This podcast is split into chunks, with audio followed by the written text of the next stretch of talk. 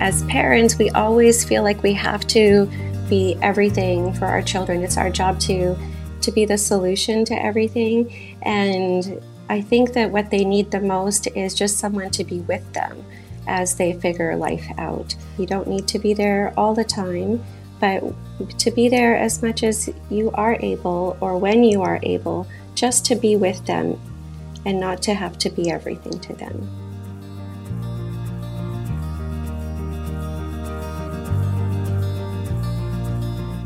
This is Where You Are, a podcast that helps families promote their mental health and wellness. I'm Bryn Asquith. And I'm Michelle Horn. Last season, for our final episode, we brought questions from BC parents and caregivers to two experts in child and youth mental health at BC Children's Hospital. And to wrap up this season, we wanted to do something similar. After all, parents have no shortage of questions when it comes to their child's mental health and wellness. Today on Where You Are, we share a range of frequently asked questions from parents and caregivers that we often hear at the Kelty Center, including questions on common parenting struggles, like how can I connect with my teen when they won't even talk to me?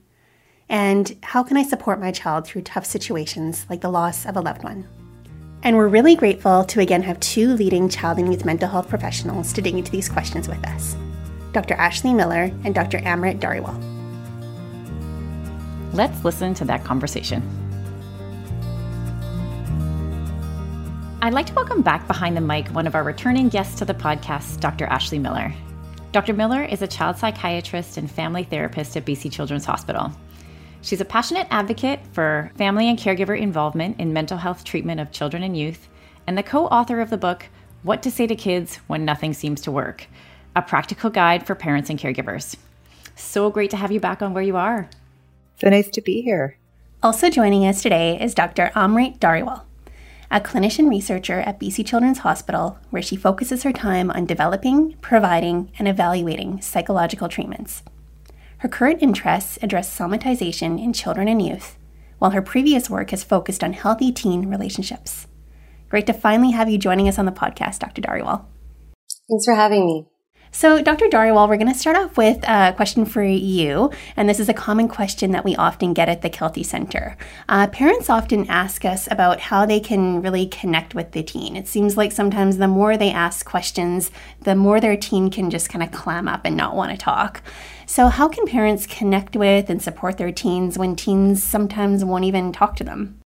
Oh, this is so tough the teen years are such a hard time for, well, for both teens, but also for parents. It can start to feel like your kids are drifting away. And if you're anything like me, it can send you into a bit of a tailspin. I'm kind of the person that wants to know what's in my child's mind at all times. It can kind of feel like, okay, like once you were part of me and now you're like so separate from me. And you would think that these are actually two totally opposite things. But what's totally paradoxical and totally amazing is that research is showing us time and time again that the more teens feel you can support their independence, the closer they actually feel to you. So when you sense or like when they sense that they are safe with you and that they are close with you and that you are their safe haven, they actually feel secure moving away from you. So sometimes, you know, when they're not talking with you, it's not always a bad thing. They might feel safe and secure moving away from you to explore their world independently, knowing you'll be there for them if you need them. So coming back to the issue when your kid clams up, I mean, what a beautiful example of this kind of this paradox of like when your teen, this paradox your teen is confronting all the time at this kind of developmental stage of life. This idea that I'm having a hard time, but I want to see if I can take care of things by myself or I don't want to need you at this, on this one. So one of the most important things that I think a parent can do here is just kind of stand back and see the big picture and recognize like, what is my child trying to accomplish and just try to salute those efforts. So I might say something like, okay, I can tell something's up for you. And this might have been the situation where I would start to ask questions and offer to help. But right now I see that you need to do something different and I'm around if you need me. So that the child doesn't feel abandoned and that you're gone now uh, and that you gave up on them, but that they also they, they see that you're respecting their need for space.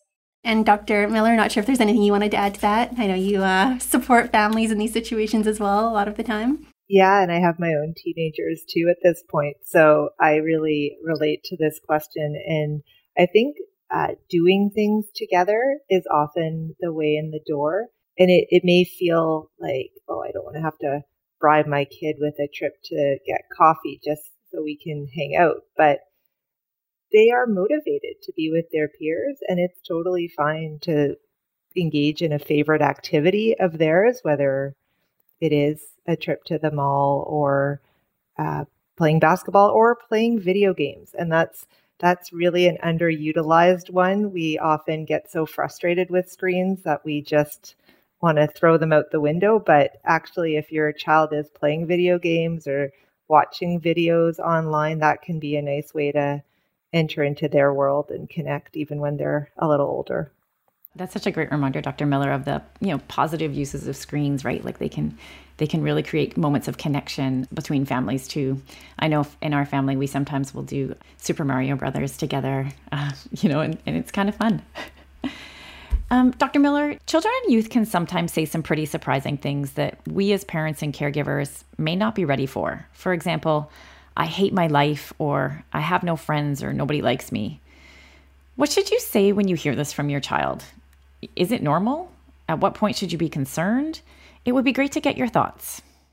Yeah, it's a great question. And again, I, you want to normalize the fact that we all have bad days and we all have negative feelings. I mean, think about how many times do you come home from work or a busy day and think, oh, I just want to quit, or that was awful. Um, and we might express that to a good friend or a partner. And for our kids, we're the ones that they have to turn to when they're not happy with things. So, for the most part, ideally, we want to just listen and hear them, uh, empathize with their feelings, can say something validating about it, like, oh man, that sounds like it was a really, really hard day, or I don't blame you for feeling like you hate your life right now. What happens when we're parents, though, is we often feel responsible for their unhappiness or like somehow we should be able to change their unhappiness or maybe that they're being ungrateful for this amazing life we've provided them. And so when they say, I hate my life, it can feel like a personal stab or it can worry us that something is terribly wrong. And then rather than listen to them as we might want our best friend to listen to us, we try to cheer them up or tell them it's not that bad or convince them of another way to think or feel. But then they end up feeling a little bit uh, turned away by what we've said. And there is a line, of course, where if a child is consistently negative or repeatedly saying that, or they say it with the level of emotion where we really read that they are serious and they are not happy. Of course, we, we do need to take it seriously, but even that conversation can still start with open listening before moving into problem solving. And we're more likely to hear the important details about it, I think, if we approach it from that open place.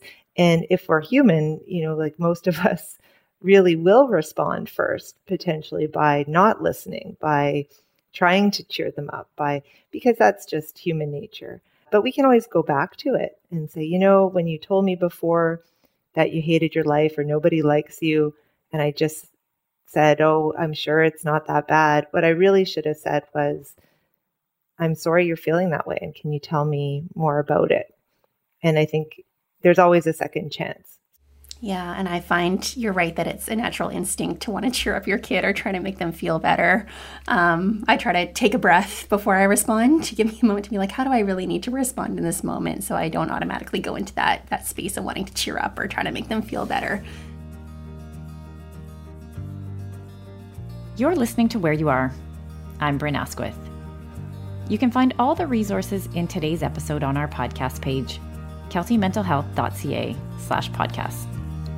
If you're a parent or caregiver looking for a listening ear, connect with one of our trained parent peer support workers at the Kelty Center by email, phone, or in person. Find those details at keltymentalhealth.ca slash contact dash us. Stick around for the next half of our show, where our guests will offer some advice on how to support your child through the loss of a loved one.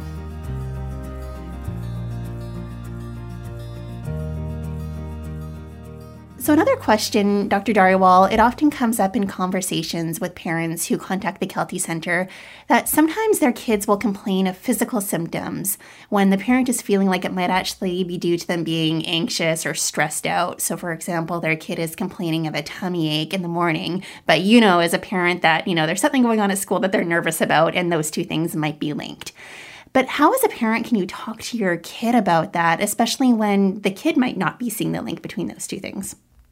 So one thing that can sometimes happen, and so one piece of advice that I often um, have at the front of my mind is that sometimes parents worry my child is trying to get out of something on purpose.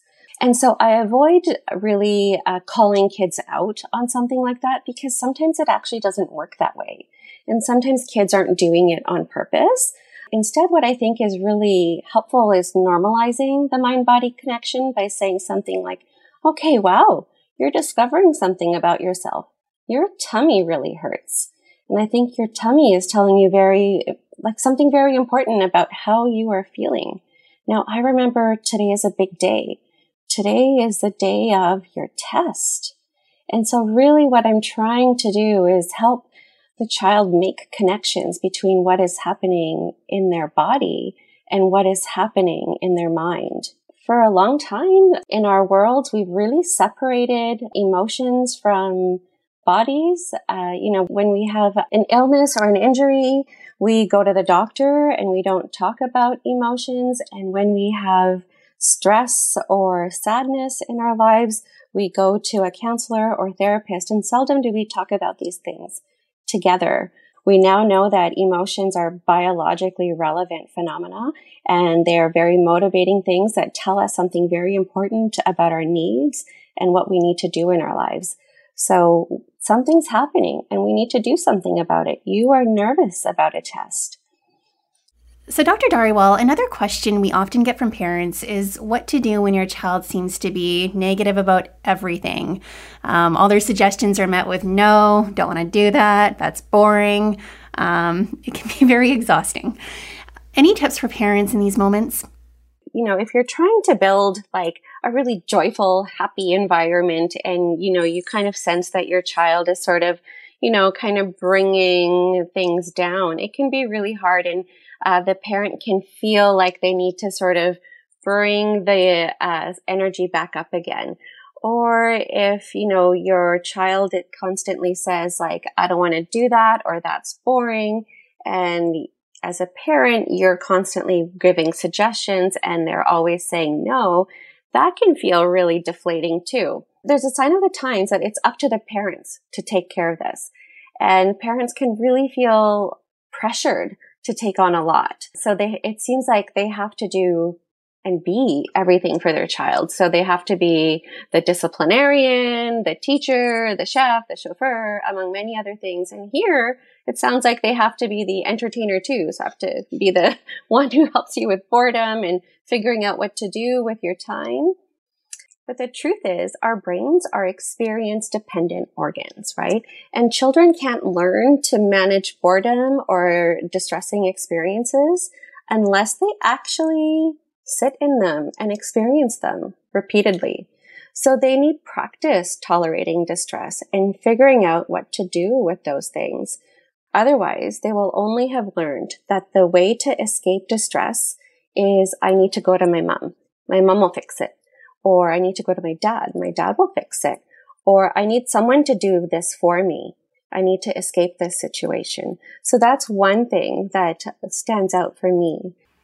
And I can almost hear a bit of a sigh of relief from some of our listeners like, oh, thank goodness, one less hat that I actually have to wear as a parent. Yeah. Um, yeah. And just it's too much. Yeah, absolutely. We, we yeah. do a lot already. We do a lot of wonderful mm-hmm. things already for, for our kids. And our kids sometimes have a lot of uh, talents and strengths, and we just don't always realize, like, oh, you know what? That's okay. They can just complain and let it be, and, and they'll figure something out.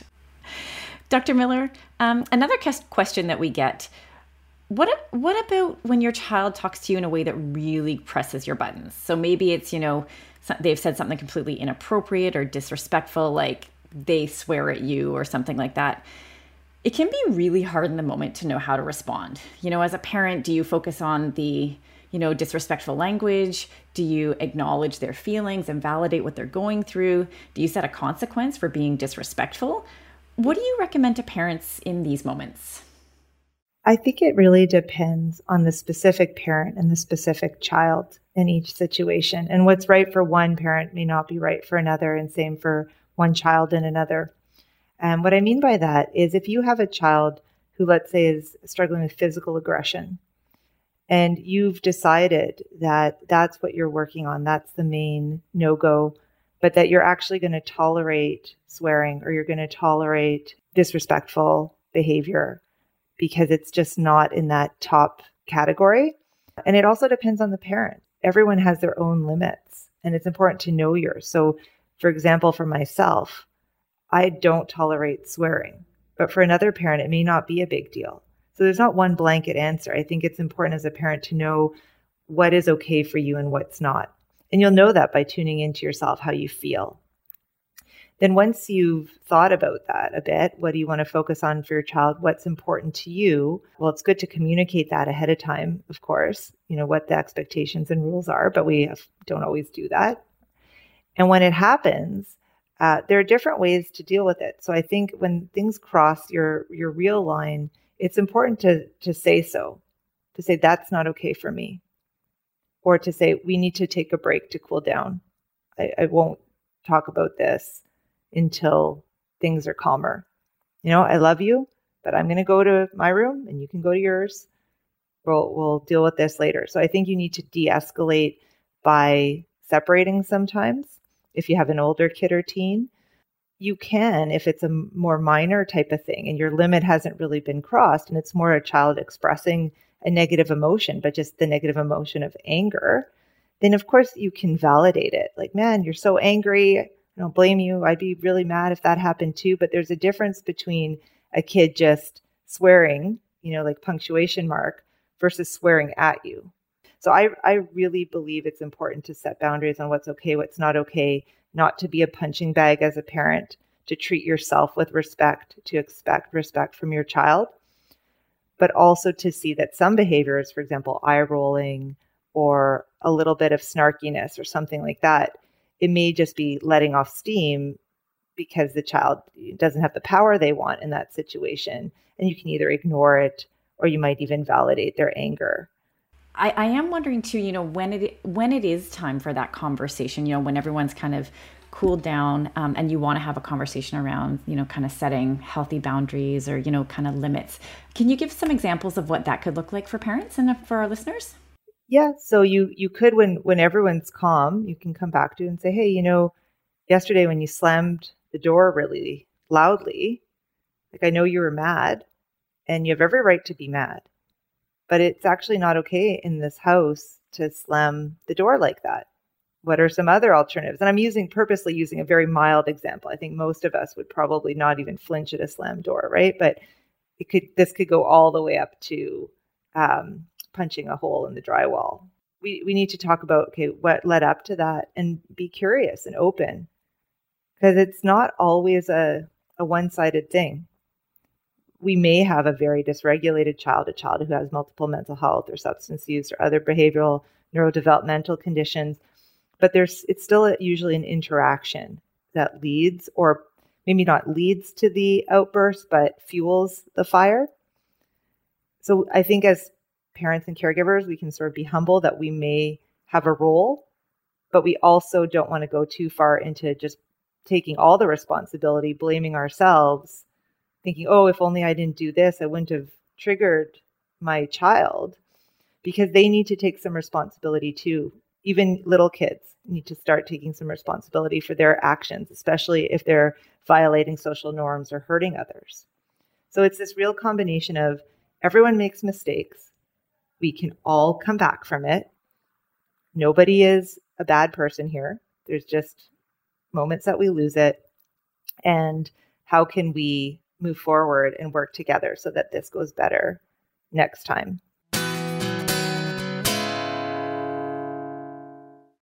So, now that we've tackled some common parenting struggles and things that can kind of happen on a day to day basis, we're just going to shift the conversation a bit and talk about how parents can address some more really, you know, really serious or really difficult situations that can come up in families. So, Dr. Miller, there will be times in every child's life where they will experience the loss of a loved one or um, a pet or something that's important to them. How can a parent or caregiver support their child through these situations of, of grief and loss? This is so important. And really, the key I would say here is that grief is a family affair. It's something that is best done together. It's very hard for a, a child or even a teen to go through grief by themselves. And we'll sometimes see kids who are brought for therapy for depression or grief or loss, uh, but the parent or caregiver hasn't done their their joint grieving with the child, and that's partly why the child's feeling isolated.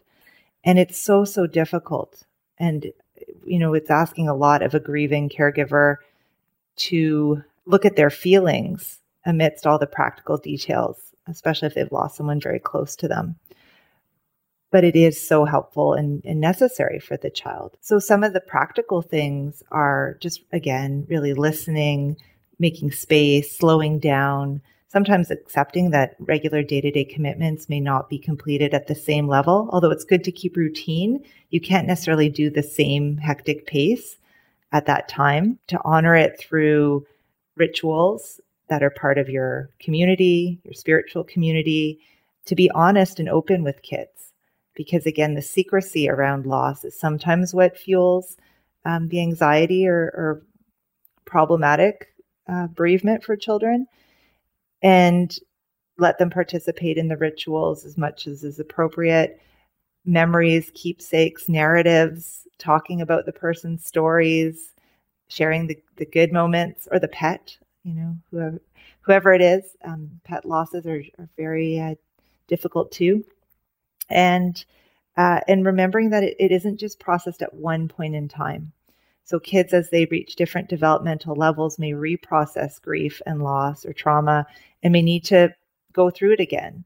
And I think that's why so many uh, wisdom traditions have anniversary rituals because that's a natural part. And so sometimes we'll see a youth who seems to be suddenly very out of sorts in whatever way, it might be behavioral, mental health, substance, and it's really an anniversary reaction. Um, so just to be attuned to that, to be prepared for it, if you can be as a caregiver, that that would be likely to happen, and seeking connection. So often, as families too, we need connection outside ourselves with others who are also uh, mourning, and and that sense of community can can really support all of us and help kids get through it. Well, thank you so much, Dr. Miller and Dr. Dhariwal, for answering all these questions today. We get them so often through the Kelty Center, and I think you've provided a lot of wisdom and strategies and advice for the parents that are listening today. Were there any final words of wisdom that you wanted to share with our listeners that you wanted to kind of leave them with at the end of the podcast? One question that um, I think comes up a lot is there's so much parenting advice out there. What really matters? And I think uh, there's a book by Dan Siegel called The Power of Showing Up. And I think that title sort of says it all that it doesn't have to be fancy. It's it's just your time and effort, not even all your time, just as much as you can. Being there, trying your best, is is what matters um, the most, and really um, taking care of yourself as best you can through it as a as a parent or caregiver. Thank you. Dr. Dhariwal? Um, yeah, I would just like to echo what Dr. Miller said. I think that's a beautiful uh, saying, you know, with the power of showing up. I think like the one saying that always sticks with me is um, as parents, we always feel like we have to be everything for our children. It's our job to make them happy, to fix their problems, to solve everything going on, to be the uh, to be the solution to everything. And I think that what they need the most is just someone to be with them as they figure life out. So, uh, and like Dr. Miller said, you don't need to be there all the time, but to be there as much as you are able or when you are able, just to be with them and not to have to be everything to them. Thank you both so much, Dr. Miller and Dr. Dhaliwal. These takeaways uh, and words of wisdom for our listeners are absolutely phenomenal. Thank you both. Thank you so much. Thank you.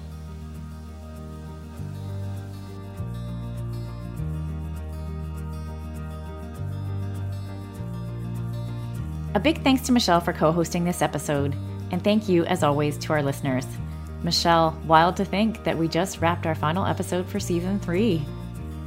I know. It, was such a great season. We had so many different topics that we got to cover in this season, and I'm really looking forward to um, starting the planning for our next season four. Me too. This episode of Where You Are is brought to you by BC Children's Kelty Mental Health Resource Centre.